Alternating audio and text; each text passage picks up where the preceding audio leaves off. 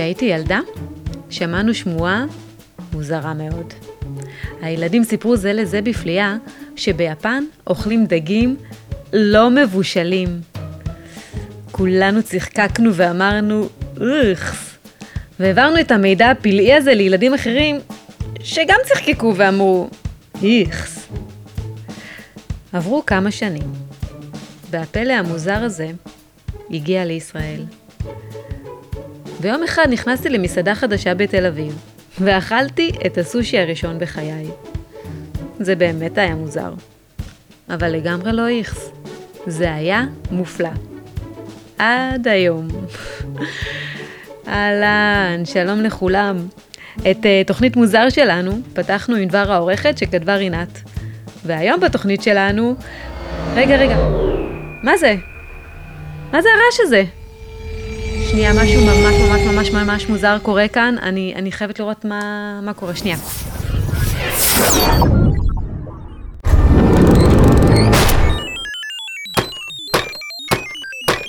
Starting. שלום, רוני, וחבורת אדם צעיר. שלום. מי, מי, מי אתה? מה אתה עושה כאן? אני אלי, מגלקסיית שביל הכוכבים המוזרים. שמעתי על העיתון שלכם מרחוק, ורציתי להשתתף בפודקאסט שלכם. שלום, אלי. איזה כבוד. אני, אני חייבת לציין שהשם שלך ממש אה, מפתיע, מאוד מיוחד. כן, קוראים לי אלי. אב של אלכסנדר ינאי. נולדנו באותה שנה. אותה שנה? וואו. אז אתה ממש ממש ממש מבוגר. מה פתאום? אני ילד. אני רק בן 2047. טוב, תקשיב, אה, אלי, אתה ממש מסקרן אותי ואני אשמח לשוחח איתך, אבל יש לי פה תוכנית להקליט, עוד רגע מגיעים לפה הילדים של מועצת החכמים, אתה, אני צריכה להתארגן. אתה תוכל לשבת פה בשקט לידי ולהקשיב? כן? בטח. בשביל זה באתי עד לפה. יופי, מעולה. אז, אז, אז רק תכבה את עצמך אה, כדי שלא יהיה רעש. אני אשים אותך כאן בצד שלא יראו אותך. וואו, יואו. דבר כזה לא ציפיתי, איזה מוזר ממש, יואו, בטח אני... אני בטח חולמת. טוב, טוב, נמשיך. קובי, אתה, אתה מקליט, כן? מעולה, יופי, תודה. אז היום בתוכנית מוזר, נארח את גיא גרינברג ואילון בנו במועצת החכמים שלנו. נקשיב לסיפור שתקריא רינת פרימו, ונראיין את קפטן קבורקה, שחי חיים די מוזרים יש לומר. אבל קודם כל, מתחילים עם החידה. והחידה שלנו להפעם היא איזו חיה נוהגת להתעלף. כן, כן, להתעלף. אתם חושבים שאתם יודעים את התשובה? חכו איתנו עד לסוף התוכנית ותגלו אם צדקתם. טוב, תקשיבו, איזה מועצת חכמים אנחנו ארגנו לכם uh, לתוכנית הזו. עוד לפני שהתחלנו להקליט, כבר היה להם מלא מלא מה להגיד. אז uh, קבלו אותם. בואו, uh, תספרו לי כל אחד מכם מה השם שלו, בן כמה הוא, ומה הדבר הכי מוזר שנתקלתם בו. אתם יכולים לספר משהו על עצמכם, אבל לא חייבים. עם מי נתחיל? אני. יאללה. שלום, אני גיא, ואני אני אני בן שבע, עוד מעט אני בן שמונה, ועוד כמה חודשים, ונראה לי שהדבר הכי מוזר שאני ראיתי ב... בחיים שלי, זה פעם אני הלכתי ליד הבית שלי וראיתי כזה חתול שכנראה הוא היה מת, זה כזה. זה היה נראה מגעיל. אוי, זה היה מוזר או מפחיד? פשוט זה מוזר. היה מוזר. מוזר, וקצת מפחיד, אוקיי. אבל מוזר. לי קרה משהו דומה. אה, קודם כל תספר איך קוראים אה, לך אוקיי. ובן אה, כמה אתה? אני אילון. היום חגגתי יום הולדת 11 בכיתה, למרות שאני ביולי, ב-26. ו... והדבר הכי מוזר שקרה לי זה דומה למה שהוא אמר. זה שחזרתי מבית ספר זה, אני לא זוכר מאיפה חזרתי, אבל חזרתי הביתה וראיתי פשוט חתול דרוס. וכאילו זה היה מוזר, כאילו, זה חתול ג'ינג'י. כאילו, נראה לי שגם זה היה שלי היה מוזר חתול שזה ג'ינג'י. יהיה כתום. גם שלי היה חתול, חתול, לא גם נעים, מי אה? שאני ראיתי חתול. אולי אנחנו חתול גרים ג'ינג'י. אחד ליד השני, זה לא מי נעים. יודע? זה גם דברים שפשוט קורים, אבל זה לא נעים, אה? לא, זה זה היה מוזר. תנסו להסביר לי רגע, מה זה מוזר מבחינתכם? איך. אתם הייתם מגדירים מוזר? מוזר. החיים שלי מוזרים בכללי, אני לא יש בכל מיני צדדים. מה זאת אומרת? מצד אחד אפשר לעשות זה מוזר, זה משהו שמישהו אחר שאנחנו מכירים עושה, אבל מצד שני המישהו הזה יכול לעשות זה מה שאנחנו עושים מוזר. אוקיי, כלומר, מוזר זה איך שאתה מתייחס ל...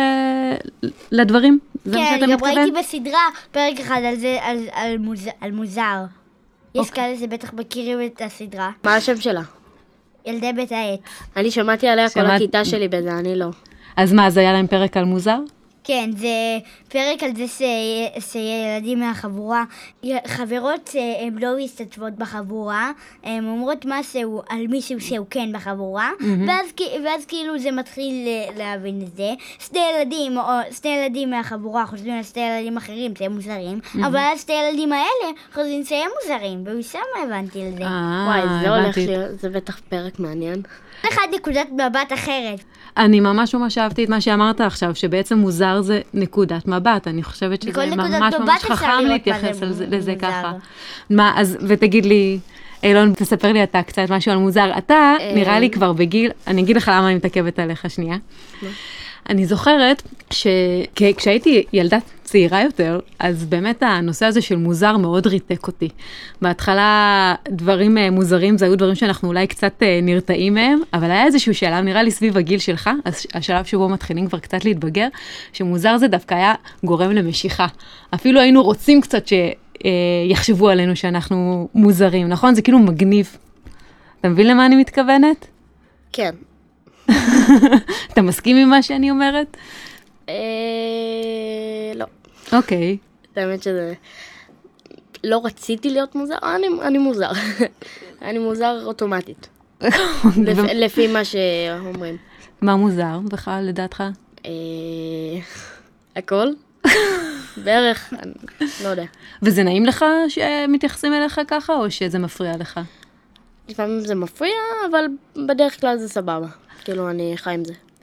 ויש אנשים אחרים שאתה חושב עליהם שהם מוזרים? או שנראה לך שזה משהו שהוא ייחודי רק לך, רק אתה לא, מוזר? את האמת שמרגיש לי כאילו, כולם מוזרים. כולם מוזרים יחד. כולם מוזרים, נכון, כל אחד הוא שונה, הוא מיוחד. כל כאילו, אחד יכול להיות מוזר באיזושהי סיבה. גם בדיוק כמו נקודות מבט, שמנקודות מבט אפשר לראות משהו. כמו שאמרתי מקודם. כן. כאילו מוזר זה דרך מסוימת להסתכל על משהו, אבל במילים אחרות אפשר להגיד שזה מיוחד, נכון? זה גם משהו שאמרו. בפרק. אתה רואה? אמרתי לך, הם העתיקו ממני. גיא, העתיקו את הרעיון. יאללה, לתבוע. תגידו. מקודם התחלת לספר שאתה אתה מקליט? אה, הוא סיפר את זה לפני התוכנית, ככה נכון. זה לפני שהתחלנו להקליט, אז ככה זה, דיברתי לא על זה בקטע של כאילו, שאני מקליט את הסרטונים לערוץ שלי, אז אני... יש לך לערוץ יוטיוב? כן. איזה סרטונים אתה מעלה לשם? איך קוראים לערוץ. שלך? דקי גיימינג. דקי Gaming? גם אני העליתי סרטון אחד של מיינקראפט בערוץ שלי. כל הילדים היום מעלים 61 סרטונים, אה? רשומים. אז אתה, מקליט את עצמך משחק אה, מיינקראפט ומעלה את כן. הסרטונים האלה? הבנתי. הבנתי. גיא, גם אתה מאוד מאוד עסוק אחרי בית ספר, נכון? יש לך את האתר. יש לי גם את האתר ויש לי גם אה, עכשיו את הערוץ שלי. אז אני רגע רוצה להזכיר שבעצם הקמת אתר שהוא עיתון לילדים. ובשביל שתצטרכי- להוסיף שוב את הקישור, אז אז אפשר ללכת לפודקאסט של לפודקאסט של יומני היקר. נכון, התארחת אצלנו כבר אה, בתוכנית אה, של יומני היקר. אבל זה היה ואז, אה, בזום, אז זה היה שונא. נכון, נכון, הייתי חייבת להזמין אותך ולראות אותך פנים אל פנים. אה, ואתה ממשיך לעלות לשם אה, תכנים כל הזמן? כן. לא, אין, תקשיבו, אתם אה, מדהימים, כל ה- מה שהכי הרעיונות מגניב- שלכם, כן. זה שגם לי יש סוג של חדשות לילדים. אוקיי, קוראים לזה ספסל החדשות. אוקיי. אנחנו כבר בפרק חמישי, יש לנו... אה, אתה. מעלה את זה גם בערוץ שלך? אה, לא, לא בערוץ שלי, בערוץ נפרד, ויש אתר, ויש חולצות ובגדים, ו... די. תקשיבו. אני אשאל אתכם שתי שאלות, ואתם תצטרכו להגיד לי האם מדובר בעובדה או בהמצאה. תקשיבו טוב. בשנת 1886 היה ביקור של חייזרים בכדור הארץ, והנציג שלהם אפילו נפגש עם נשיא ארצות הברית, גרובר קליבלנד. למרבה הצער, החייזרים נעלמו לאחר ביקור בן יומיים בלבד, ומעולם לא חזרו מאז. אבל יש תיעוד של הביקור שלהם. מה אתם אומרים, זה עובדה או המצאה? המצאה בדוק. אני אומר שזה כאילו, יש סיכוי שגם כאילו- אין בכלל חייזרים. זה אז ברור שזה המצאה. אבל לא לגמרי. כאילו, אה, חשב, כאילו זה היה יותר, אה, קרה משהו, אירוע, כנראה נחת איזה משהו, שזה, חשבו שזה אב"ם או משהו, וחשבו שזה היה חייזרים, אבל בעצם היה אחר, אבל בכל זאת קרה משהו באותה שנה. אוקיי, עכשיו סקרנת אותי. אני הולכת לבדוק אם אכן קרה משהו בשנת 1886, אבל uh, זאת המצאה לגמרי. אה, נו ברור. עכשיו המצאה. תקשיבו לפסקה הבאה. למונה ליזה, בציור המפורסם של ליאונרדו דה וינצ'י, אין גבות. מה אתם אומרים? זו. עובדה או המצאה? זה נראה לי אמת, נראה, אמת, אה, אמת. אה, נראה לי כמה פעמים ראיתי ציור של, של התמונה, או. תמונה של התמונה. היא תקועה לי בראש, כי יש לי איזה משהו אחר גבות. שהצבתי. זה נכון, אין לה. זאת, זאת אכן עובדה, כל הכבוד לכם, תקשיבו, ייי. אתם ממש ממש יודעים אה, הנה לכם לזהות. שנמצא בגיליון. בוודאי. היא אז עכשיו אני יודעת. שני תשובות מהשעשועונים וחידות על הגיליון. אתה, לא- אני אז לא אין לי אחשיב מה לך את זה. לעשות בגיליון. לא, יש. עוד מלא, יש עוד מלא, אתם, אה, אה, אוקיי. חבל לכם על הזמן, אתם אה, תדפדפו ותראו. רגע, הבנתי על מה החידות האלה. איזה. חידות? שני הש- שני השאלות האלה ששאלת. כן, מה? בגלל זה מוזר שמגיעים, שת... שמגיעים משום מקום חייזרים, נכון. וזה מוזר שלמונליזה אין גבות בציור שלה. גיא, אני חושבת שאתה גאון. עלית על זה. נכון, זה מתוך גיליון מוזר, וגיליון מוזר. ויש לכם אה, שם. המון, אה, כל מיני דברים מוזרים. מוזרים. שאנחנו לא יודעים האם הם קרו באמת או לא, ואתם צריכים לגלות. מה אתם אומרים? תצליחו? אני, אני בטוח אצליח. אז אה, אני מחכה שתכתוב לי. נסיים? יאללה. אוקיי. תודה רבה לכם חמודים. היי אילון מהעתיד. אהלן. שלום. תשימי את זה בעריכה. רגע, בשביל מה שזה זה, מה זה, מה. זה היה עכשיו? אה, אמרתי שלום אה, לא. לי, שאני אשמע את שאנחנו הפודקאסט. נאזין לפודקאסט. סבבה, אז זה בטוח שלום. גיא. יש. תגיד, אלי, מה עושים אה, ילדים בכוכב שלך? בכוכב שלי אנחנו ספרים ומכירים את כל מערכות השמש בעל פה. אנחנו גם משחקים, איזה משחקים למשל? למשל תופסת, מחבואים. פעם אחת התחבאתי לחברים שלי בתוך חור שחור. לקח להם שנים למצוא אותי. אבל הכי אני אוהב בריכת סליים. איזו בריכה? סליים? שמעתי נכון? כן. הבנתי. וסיפורים יש אצלכם? כן, בטח. אבל אצלנו הסיפורים יותר ארוכים מאצלכם. כשאימא שלי מספרת לי סיפור לפני השינה, זה לוקח לה שנה שלמה. שנה שלמה? וואו, לא פלא שאתה כבר בן יותר מאלפיים. אז טוב, אבל בוא עכשיו תקשיב איתי יחד לסיפור של רינת, כי הוא ממש ממש מתחיל.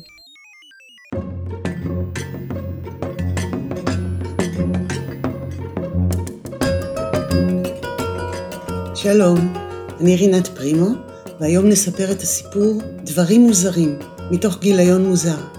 מה קורה כשעוברים שכנים חדשים ומוזרים לבית השכן של אייל. מאז שאני זוכרת עצמי, אף פעם לא גרו אנשים בבית השכן. בדרך כלל זה לא הפריע לי, להפך.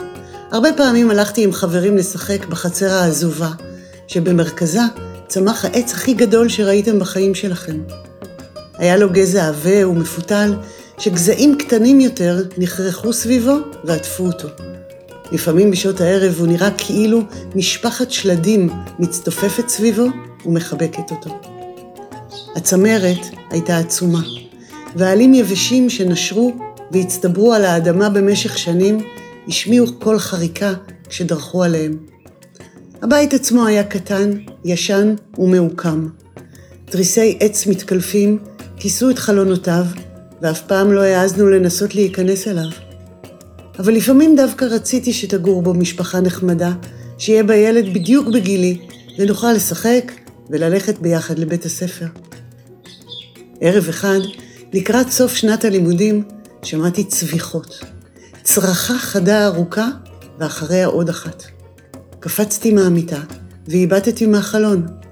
החדר שלי נמצא בקומה השנייה של הבית, והוא משקיף אל הבית השכן. הייתי בטוח שהצרחות הגיעו מכיוונו.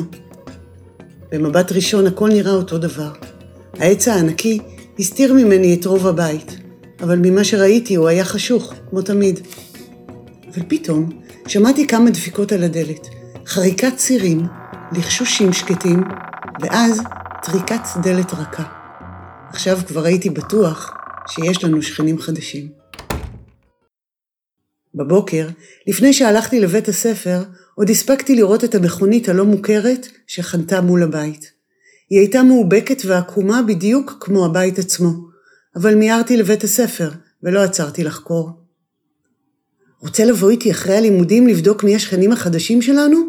שאלתי את רון בהפסקה. מה, מישהו נכנס לגור בבית העקום? הוא שאל בהפתעה. אבל אז אמר שיש לו חוגים עד הערב. אולי מחר, הציע. אבל אני לא יכולתי לחכות למחר. אפילו לא עברתי בבית כדי להוריד את התיק. ישר נכנסתי לחצר של השכנים ודפקתי באומץ על הדלת. דממה. הסתכלתי לרחוב, והמכונית המלוכלכת עדיין הייתה שם, אבל החלונות היו סגורים, כמו תמיד. דפקתי שוב בדלת, ואז שמעתי את זה. מין קשקוש מהיר, ואחריו אמר מישהו, אין כאן אף אחד. מרוב בהלה רצתי בשיא המהירות הביתה, סגרתי את הדלת מאחוריי ונעלתי פעמיים. מה קורה פה? מי בא לגור לידינו? ניסיתי להרגיע את עצמי, אבל שמחתי מאוד כשאימא חזרה מהעבודה. אמא, יש לך מושג מי השכנים החדשים? קורים שם דברים ממש מוזרים, קראתי אליה, ברגע שהיא נכנסה הביתה. והיא, במקום לענות לי, שאלה כמעט יחד איתי, אייל, מה קרה לשיא החבר בנה שלנו? מישהו עקר אותו מהאדמה. בערב הלכתי שוב לרחרח מה קורה בבית העקום. קיוויתי שאתקל באחד מבני המשפחה, והכי טוב בילד. החושך כבר ירד, ואני פסעתי הלוך ושוב על המדרכה. ואז עצרתי ליד שער הכניסה לחצר, וניסיתי לראות אם שומעים קולות מתוך הבית. פתאום, משום מקום, נשמעו ציוצים רמים, ולהקה של עטלפים עפה לכיווני. אחד מהם היה קרוב אליי כל כך, עד שכמעט הרגשתי את משק הכנפיים שלו. לא התכוונתי, אבל פלטתי צווחה חזקה, ואז שמעתי את דלת הבית נפתחת, וקול ששאל, יש שם מישהו? ובפעם השנייה באותו יום, טסתי הביתה ונעלתי את הדלת מאחוריי. המצב היה חמור. אבל לא חמור כמו שהיה למחרת בבוקר. כל הלילה שמעתי טריקות של דלתות וקולות משונים מכיוון הבית של השכנים, אבל בכל פעם שהסתכלתי, החלונות היו חשוכים לחלוטין. משכתי את השמיכה מעל הראש וניסיתי להירדם. כבר החלטתי לא להתקרב יותר לעולם לבית הזה ולמי שגר בו. אבל לא היה אפשר להתעלם מההפתעה המפחידה שחיכתה לי בבוקר כשיצאתי לבית הספר. המדרכה הקרובה לשער הבית הייתה מלאה בכתמי דם. הכתמים האדומים לכלכו גם את שביל הגישה של הבית העקום, ואפילו ניצזו על הקיר. עכשיו אף אחד לא יוכל להגיד שאני ממציא סיפורים. הייתי חייב להתייעץ במהירות עם רון. נכון שזה מוזר? שאלתי חסר נשימה, אחרי שסיפרתי לרון את כל מה שקרה, על החלונות החשוכים, הצרחות, העטלפים, הקולות בלילה, והכי נורא, על כתמי הדם שראיתי היום בבוקר. אפילו על השיח העקור סיפרתי לו. רון שפשף את סנטרו, גירד בראשו, הנהן כמה פעמים, ואז אמר, יש לזה רק הסבר אחד. הסבר? איזה הסבר? השכנים החדשים שלך הם ערפדים. עצרתי את נשימתי. אתה מבין, הכל מתחבר. ערפדים חיים בלילה. אור השמש מזיק להם. לכן אתה שומע את כל הרעשים האלה בלילה, ולכן הם לא מדליקים אור בתוך הבית. זה מסביר גם את הצרחות, גם את העטלפים, והכי נורא, את כתמי הדם. תגיד, עצר פתאום, השיח שנעקר היה ורבנה במקרה? איך אתה יודע? פערתי את פי בתדהמה. כי קראתי איפשהו שהשיח הזה לא טוב לערפדים. אין מה לעשות, הכל מתחבר.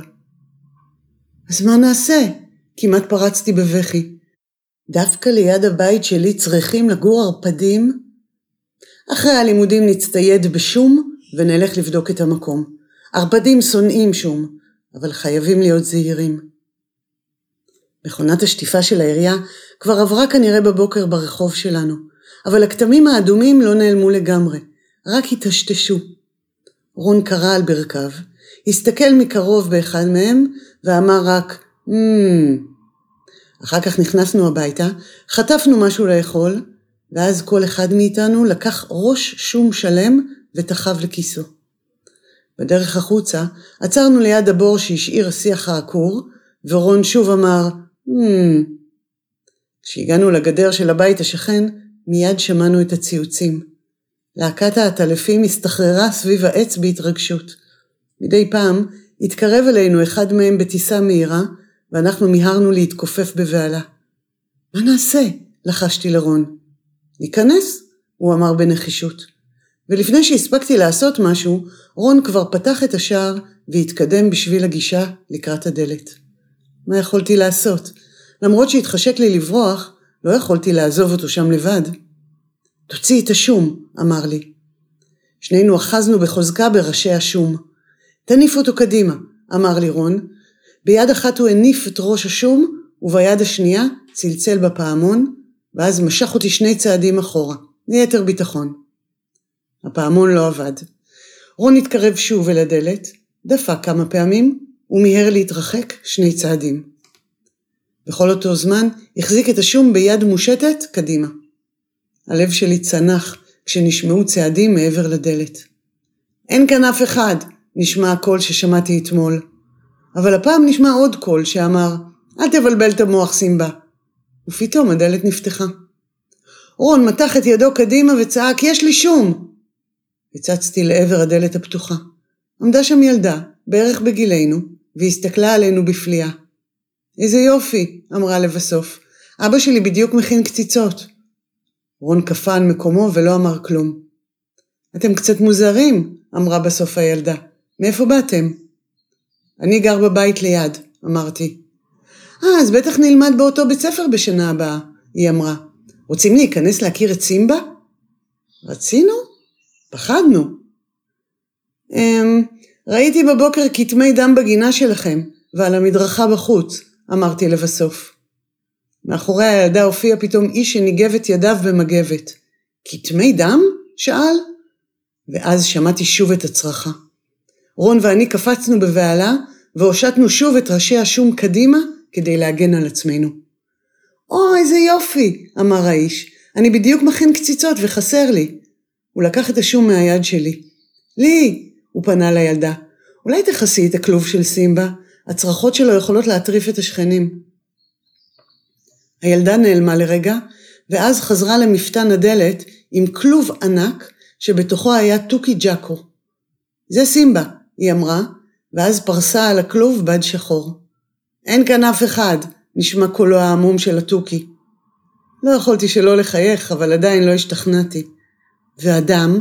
שאלתי. על איזה דם אתה מדבר? שאל האיש. הצבעתי ביד רועדת על הכתמים האדומים הדהויים שעדיין נראו בשביל הגישה לבית. האיש הטיל את ראשו לאחור והתחיל לצחוק. דם? לא ראית אף פעם פירות של עץ פיקוס? בגלל העץ הזה הגענו לכאן. רון ואני לא זזנו ממקומנו. ההורים שלי חוקרים עטלפים, והעטלפים אוכלים פירות של עץ פיקוס, לכן עברנו לבית הזה. אז למה הכל כל כך רועש בלילה ושקט ביום? ולמה הבית תמיד חשוך? התעקשתי לקבל תשובות. כי הטלפים פעילים בלילה ואוהבים חושך, אמרה הילדה. אבל אל תתחילו לדבר עליהם, כי ההורים שלי לא יפסיקו לחפור לכם. הם יכולים לדבר על הטלפים כל היום. אז אתם נכנסים? עוד מעט הקציצות מוכנות, אמר האבא, ולקח גם את השום שהחזיק רון. איזו מתנה יפה לשכנים חדשים, אמר. הקציצות היו חריפות, אבל טעימות מאוד. ליהי הורידה את הכיסוי מהכלוב של סימבה, ושיחקנו איתו כל אחר הצהריים. כשחזרנו אליי, נתקלנו באבא שלי שהיה מכוסה כולו בבוץ. מה קרה לך? שאלתי.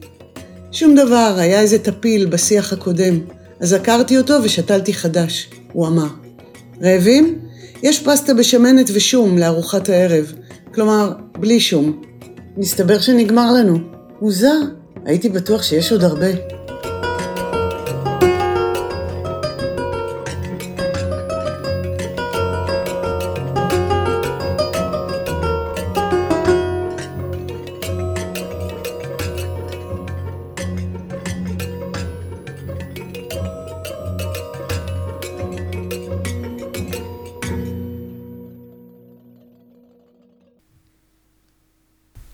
אלי, אלי, קום תתעורר רגע.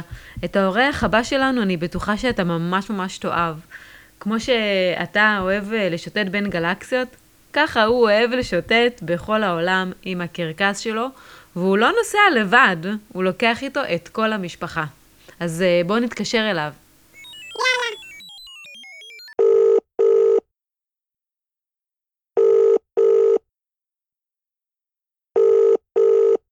אהלן, קפטן קבורקה, מה שלומך היום? אה, הלו. אה, אני, מעולה, אני במצב רוח מרומם, אני מרגיש על הגובה, וזהו, הרבה מצב רוח טוב, מה העניינים ככה? איך אצלך, רונילה? הכל טוב, הכל טוב. אני חושבת שעכשיו, אה, אתה יודע, אתה קבעת איתי לדבר, אה, לעשות איתי שיחת טלפון, ואני מתקשרת, ואתה בכלל אומר לי, רוני, אני לא פנוי, אני באמצע נסיעה, תגיד, זה לא נשמע לך קצת מוזר? האמת זה נשמע לי קצת מוזר, זה נראה לי משהו בין מוזר למבריזני. אבל אה, כן, אני פשוט אה, ישנתי צהריים, ויש לי קטע כזה שאני ישן צהריים, אז הכל נמחק לי מהזיכרון. אוקיי. וזהו, ואז שכחתי, פשוט שכחתי, למרות ששמתי שעון כדי לזכור, אבל במקום לזכור, פשוט התעוררתי מהשעון מהצהריים. אז אה, איזה מין דבר. איך, איך, איך מתנהלים ככה חייו של אדם שכל צהריים בעצם מתחיל הכל מחדש? תראי, זה באמת מאוד מוזר, אין לי מה להגיד, באמת מאוד מאוד מוזר. קפטן קבורקה הוא בעצם אה, דמות שלך, של אה, אורי וייס, נכון. שאתה אומן קרקס שמסתובב אה, בכל העולם עם המופע שלך. לאחרונה אני שמעתי עליך משהו שהוא לא פחות מוזר מאשר הדמות שלך, שאתה נוהג לטבול באמבטיית קרח, אפילו קנית מקרר במיוחד בשביל זה. אז כמה דברים. קודם כל, השם קפטן קבורקה זה שילוב של שתי דמויות שלי. אוקיי. אני לפני הרבה שנים הייתה לי דמות שקראו לה קפטן זוקיני. אוקיי. זה היה אני כשהייתי צעיר, כשהייתי בן 20 ומשהו, והיה לי מופע שקראו לו ככה, קפטן זוקיני, והסתובבתי בעולם. והיום, 20 שנה יותר מאוחר, יש לי מופע שקוראים לו קבורקה, אוקיי. שאני מופיע אותו עם אשתי. שזה הדמות היותר מבוגרת שלי. ובעצם שניהם ביחד זה יוצא קפטן קבורקה, שזה מי שהייתי ומי שאני עכשיו. וכן, אז אני באמת עושה מופעי קרקס עם אשתי ועם הבת שלי, הלי, מהמם. שהיא בת תשע, ונורא אוהבת את העיתון שלכם. תודה. ו- ועכשיו בגלל הק- הקורונה אנחנו בארץ, ולמעשה זה הקיץ הראשון מזה 25 שנה שאני בארץ ישראל. כל קיץ, תמיד תמיד, אני נמצא במסעותיי באירופה. וואו. יש לנו קרוון, יש לנו קרוון באירופה, ואנחנו נוסעים מפסטיבל למס- לפסטיבל ועושים הופעות במהלך הקיץ. איזה מגניב, יחד. עם אה, עלי. יחד עם הלי, הבת שלי. וואי, ו- וכאילו בחודשי הצטב אתם כבר חוזרים ועלי חוזרת לבית ספר, או שגם זה לא מובן מאליו? אה, זה לאט לאט עם השנים נהיה יותר ויותר מובן מאליו. כשהלי נולדה, אנחנו עדיין היינו מטיילים כל הזמן. זאת אומרת שהיינו בחורף בניו זילנד ואוסטרליה, ובקיץ היינו באירופה. איזה אה, כיף. לפעמים היינו גם בחורף בהודו, תלוי כל שנה והסיפור שלה. עכשיו, בשנים, בשנה האחרונה, שנה שעברה, זה היה ממש חודשיים. ממש רק. יולי-אוגוסט לא היינו בארץ. אז זו בעצם אה, פעם ראשונה שהיה לי חובה חופש גדול, כמו כל ילד וילדה. פעם ראשונה שהיה לי חובה חופש גדול, מעניין כמו איך יהיה. תקשיב, זה בטח יהיה לה מאוד מוזר. נכון, נכון. ואת יודעת, אנחנו, כול, כל המשפחה מתגעגעת לקרוון הכחול שלנו. אה, כן. תגיד, ולגבי ה- כן. האמבטיית קרח שלי, כן, כן, תספר לנו משהו על זה. תראי, אני אוהב כל מיני שיטות מוזרות.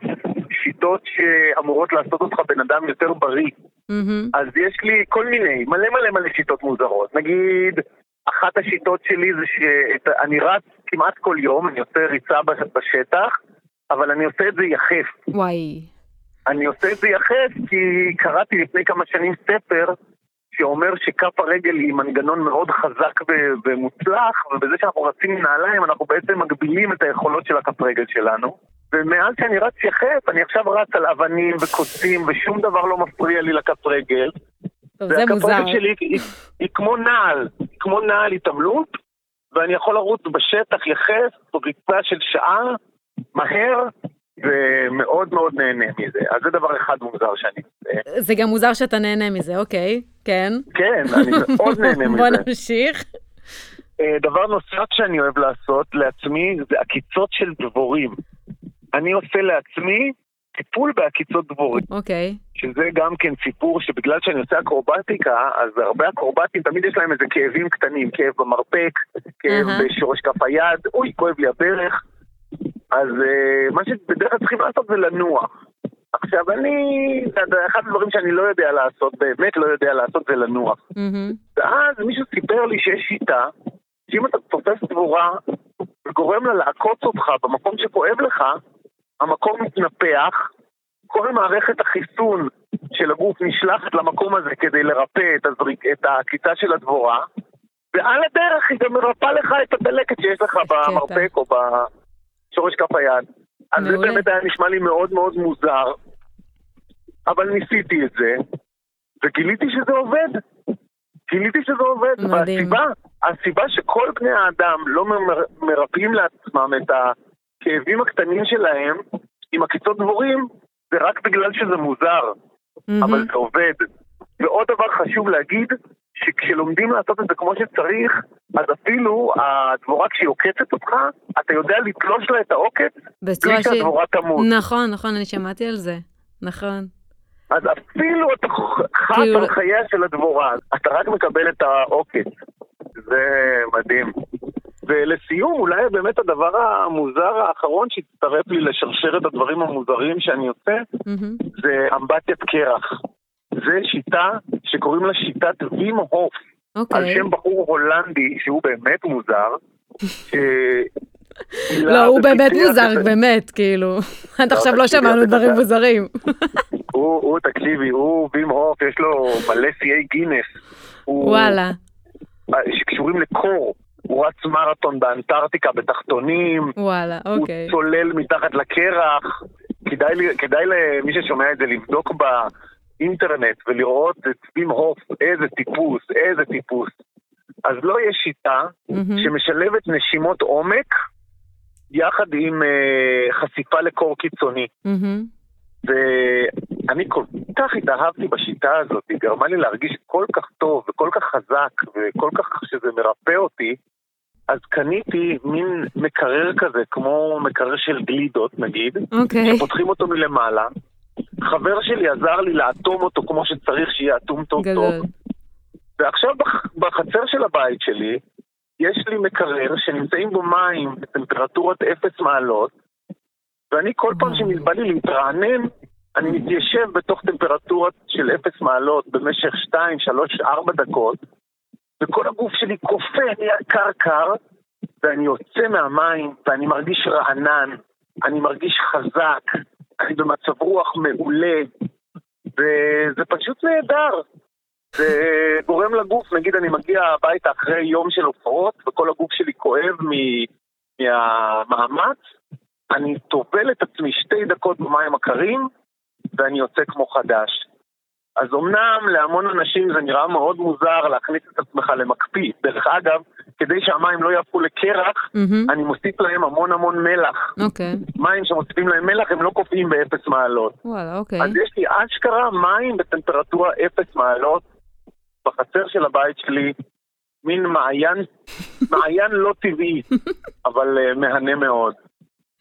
אני פתאום חושבת על זה שאנחנו חייבים גם להגיד שבעצם את כל הדברים האלה חובה לנסות רק כשאתה מבוגר ואתה יכול לקחת על זה איזושהי אחריות, אוקיי? ילדים, לא לנסות את זה לבד. תשמעי, גם כשאתה מבוגר אתה צריך לעשות את זה עם מישהו מקצועי מהמם. שלמד למד את השיטה. אני למדתי אצל אה, בחור שקוראים לו פרנסיס, שלמד אצל וים הוף בעצמו, אוקיי. ולימד אותי את השיטה.